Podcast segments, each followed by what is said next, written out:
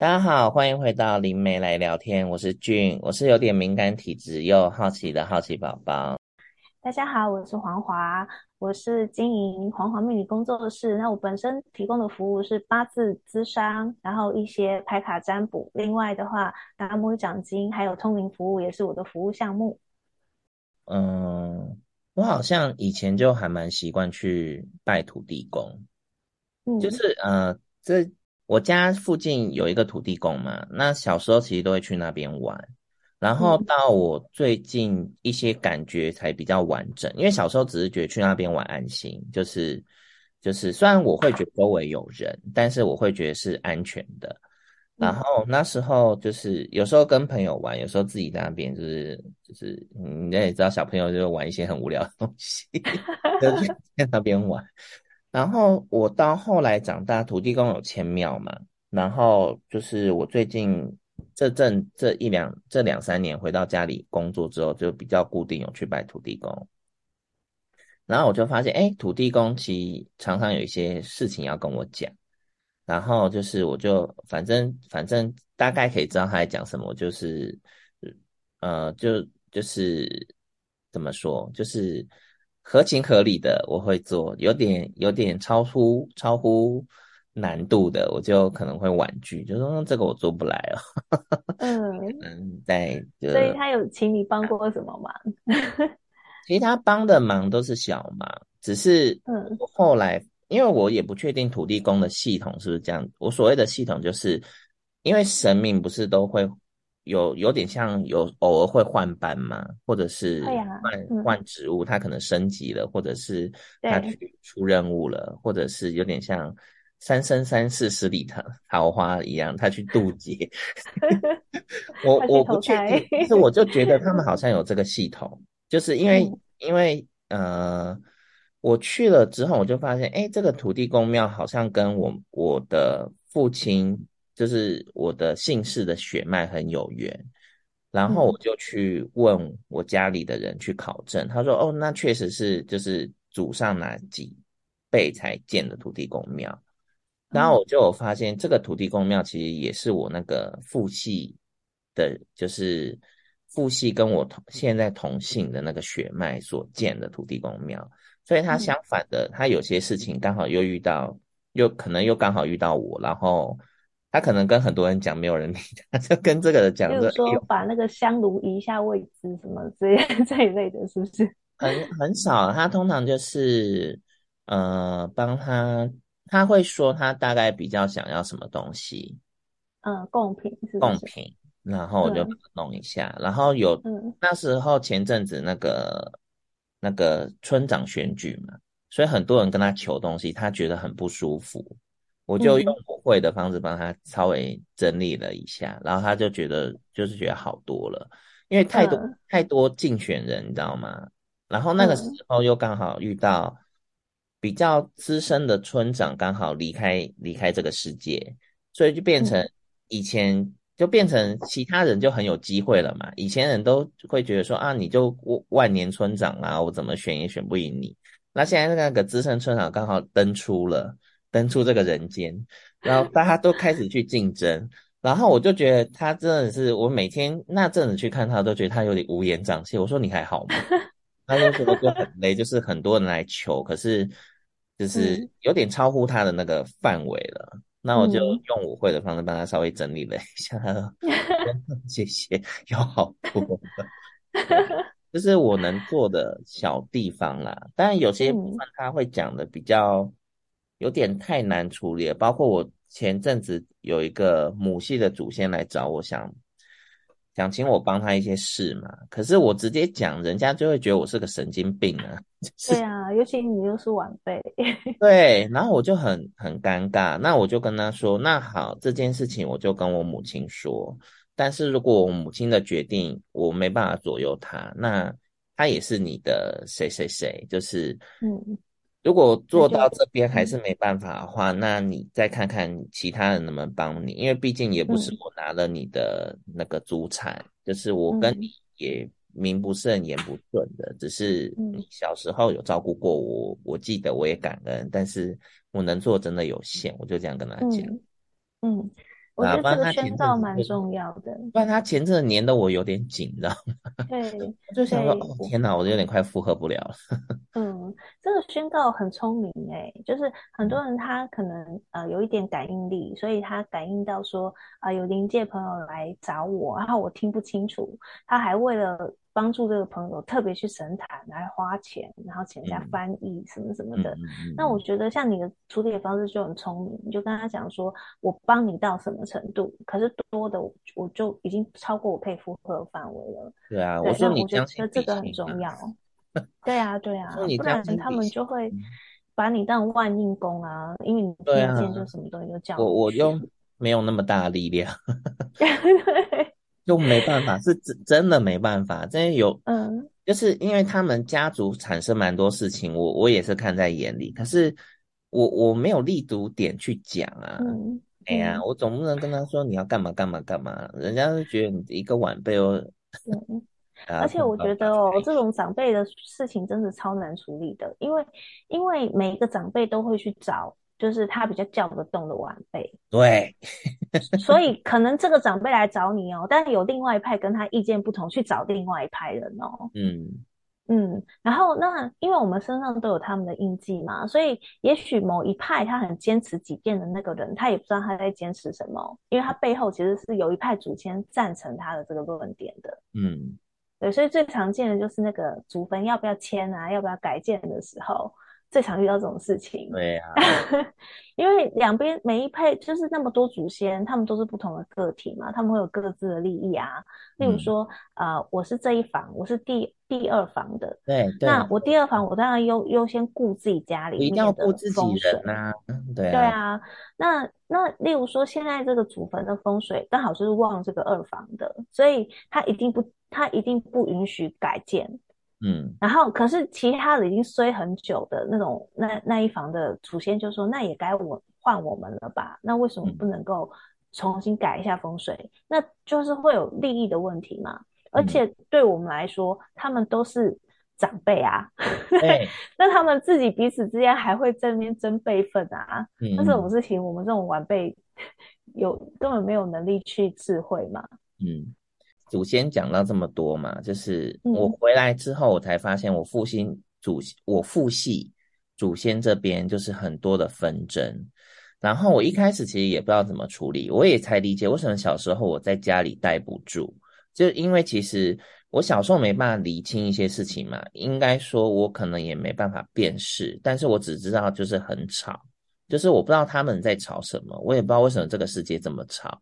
然后我后来才发现，原来是土地上的祖先在吵，就是因为有很多房嘛，呃，多到七大、七八大房，甚至九房，所以很吵。然后那时候又有很多事情，就是各自有各自的利益，然后每一大房的那个祖先们的人数不同，就是他们就是、嗯、就是又有两派，又分前几房所。对，他们自自称为什么上三房，然后什么下几房，嗯、就是互相在吵。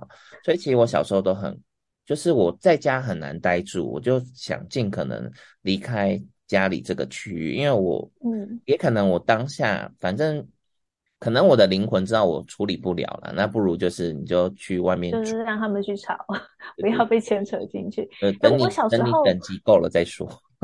其实我小时候有一段时间也是不喜欢在家里，因为家里也有拜祖先。嗯、那我后来仔细想想，是牌位开始，就是我爸嗯安了神座，然后请了牌位之后，我就开始不在家了。嗯，因为真的很吵。对呀，真的很吵，很很不甘其扰。然后我后来因为回来，就是我要处理跟父母的一些关系嘛，就是其实这也是我回来的比较主因呐。虽然我父母可能不知道为什么我回来。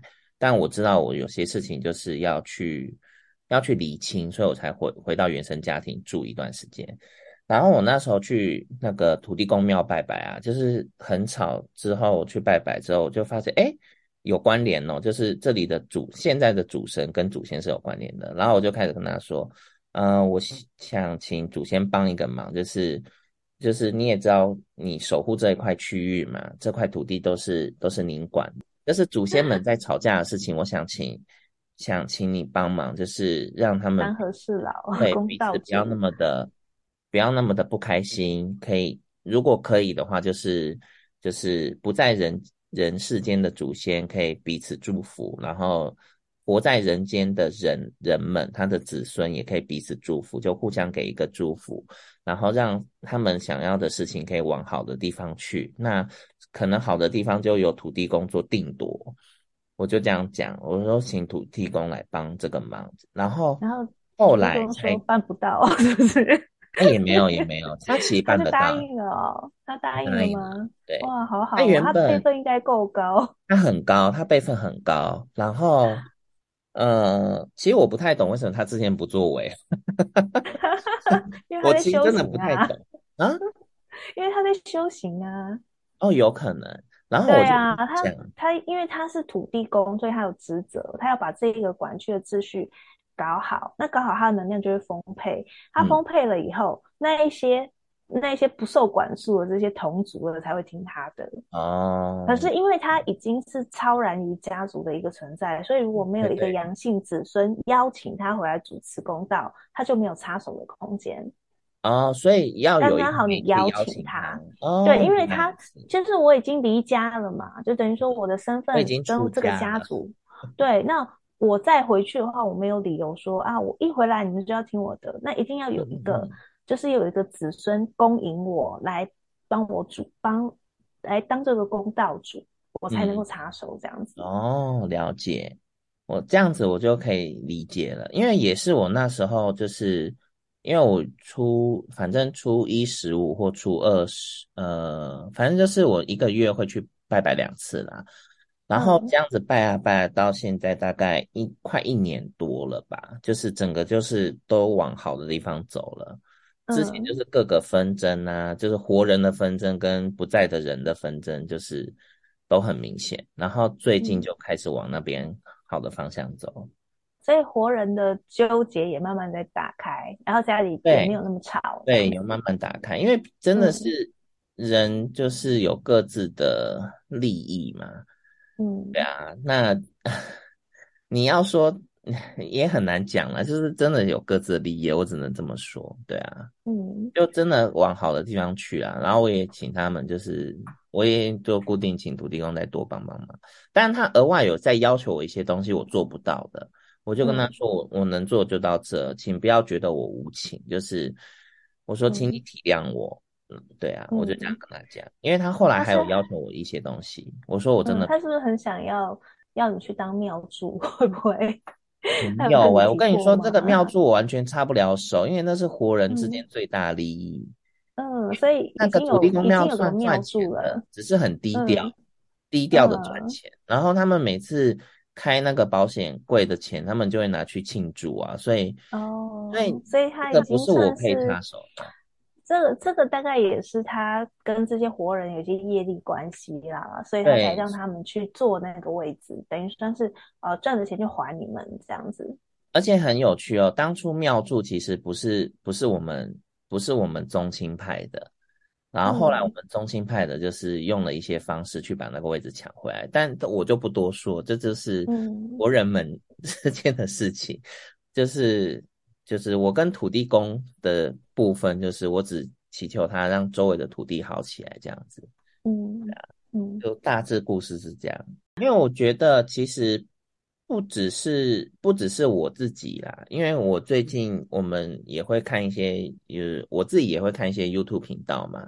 其实也有一些就是讲到说，哎，他祖先来找他干嘛干嘛干嘛的。那嗯，我本身对于祖先的态度是，但不是都全部拒绝啦，就是我会先理清他他到底要要干嘛。然后我确实我也不是我也不是什么很有能力的人，所以我也没办法帮很多，就是。我会跟他说，我能做到的部分就大概怎样，但也是有有人提醒我啦，你要跟他讲清楚，因为有的有的人可能一遇到就觉得身心俱疲，或者是觉得充满了恐惧，就也不知道该说什么。这一点就可能还好。我的经验是，祖先是最难处理的东西。这样讲好像很不敬东西，哦、但是祖先真的很难处理，因为你身上有他的印记，所以你不管做任何的防护结界，嗯、你在家里面贴满符咒，它都还是可以进来。它有，快捷键，对，它就是可以进来，还有通行证啊，所以你怎么防，你都防不住祖先。嗯，嗯，因为它又不是恶灵，对。然后那还有就是跟大家解释一下祖先是什么，就是。祖先是人死了以后留下来的残片，所以他是片段的人格。那他之所以会在这个家族里面这么执着，然后是一直都会很积极参与整个家族里面的运作，是因为他是这个残片里面跟家族羁绊最深的一个区，一个一个碎片。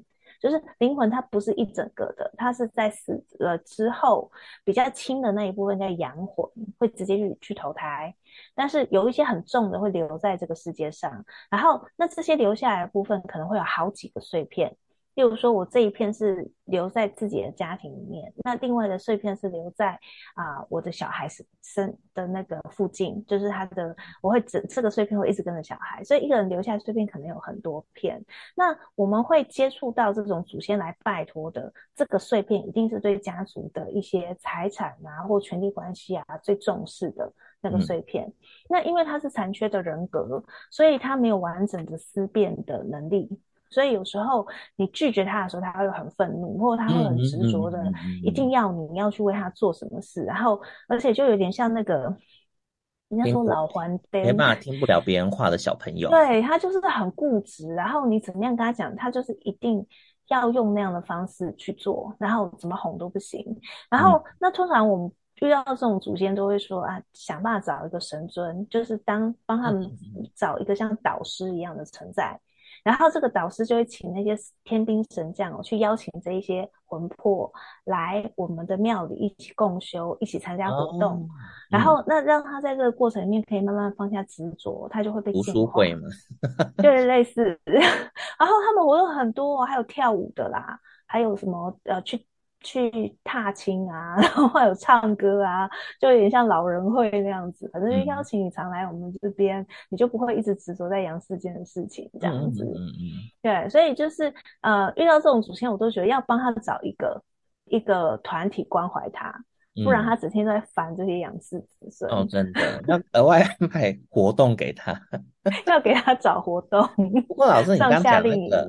你刚讲部分才让我理清一点，就是之前不是很多人都说什么啊，某个算命老师说啊，你现在祖先去跟那个什么观音娘娘修行，然后又说，哎、欸，你现在祖先在家里怎样怎样，然后就说，哎、欸，你现在祖先已经去投胎，然后有时候我听完这个故事，我想说，所以他祖先是会引分身吗？就是因为他已经碎成好几片了，很多工作，然后你这样讲完，我才理解说，哦。原来他有分不同的那个灵魂的部分，他有去做不同的事情。不然我都会说，啊、这些祖先都是会引分身之术，同时做很多事情。因为他们讲的其实都是可能都是真的，就是只是我们不了解它的结构，嗯、所以会觉得听起来很奇怪。对因为还会有人说什么，你的祖先现在在土地公旁边当他的那个神将。嗯嗯嗯嗯，我有听过这种的。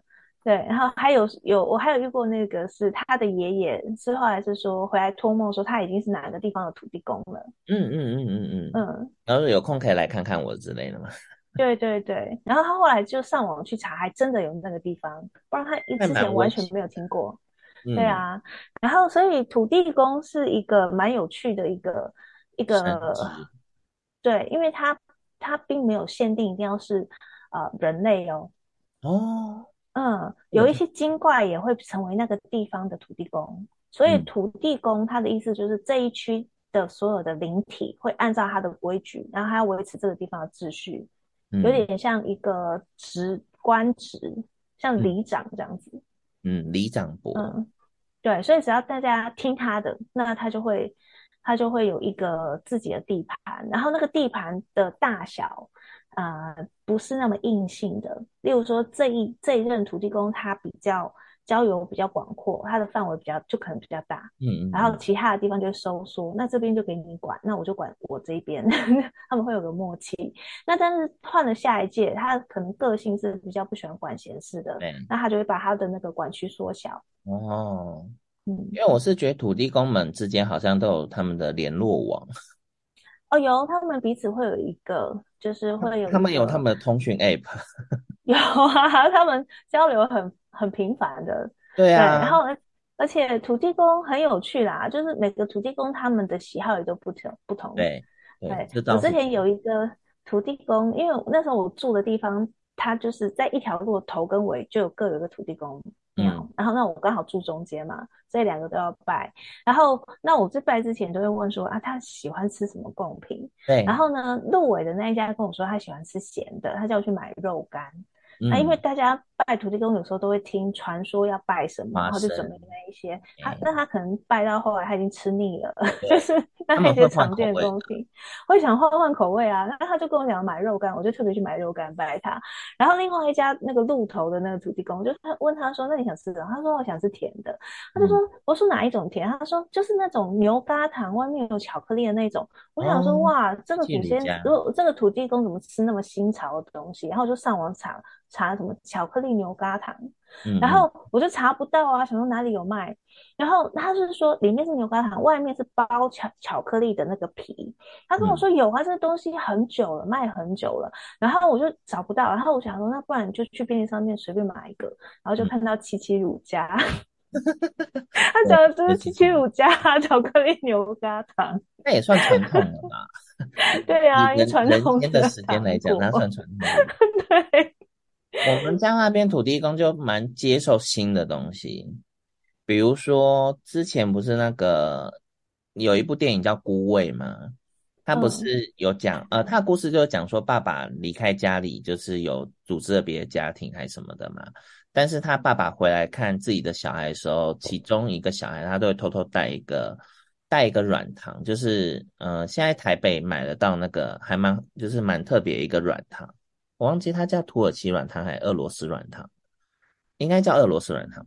然后他都会买那个软糖给给那个小女儿，然后那个软糖就是就是有有被人家注目到，因为那个算一个很传统的一个东西。然后有一次我就是莫名其妙经过那间店，也莫名其妙就买那个软糖，然后回到家之后才发现，哎，隔天要拜拜了。就是要拜土地公了，我就拿去拜土地公。土地公，那一定是土地公叫你买的。这个很久，他就这样讲。他说：“我是看了这个东西很久，想吃看看。”这样告诉我。我说：“哦，好。”他们会点菜啊。对啊，他就想说，反正反正就是你比较不会太贵，有交流。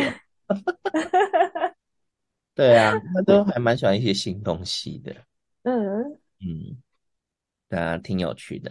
哎、欸，我们好像时间又比上次更长了呢。呵呵 真的哦，没关系，我们我们可能减两帕吧。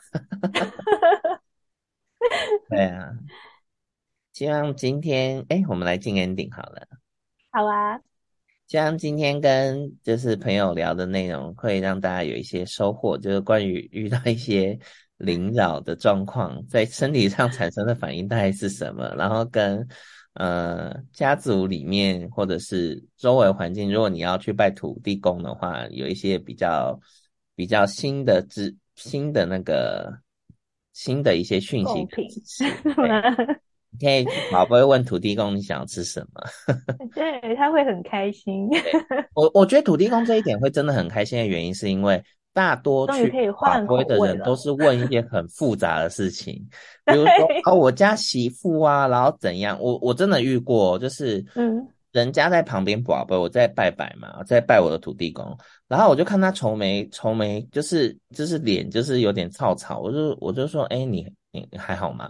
他就说很难处理啊，他就他就那个瞄了一下旁边，我说哦好，那我不打扰你。对啊，因为通常你问他要要吃什么，他都会蛮开心的。对，他会很积极的回复你的问问题。对，对啊，哎，给大家一个小 paper，如果你有事想请土地公，又不是太难的事情，你可以先问他要吃什么，然后再再诉说你的苦恼。那你记得下次要把贡品带去就对了。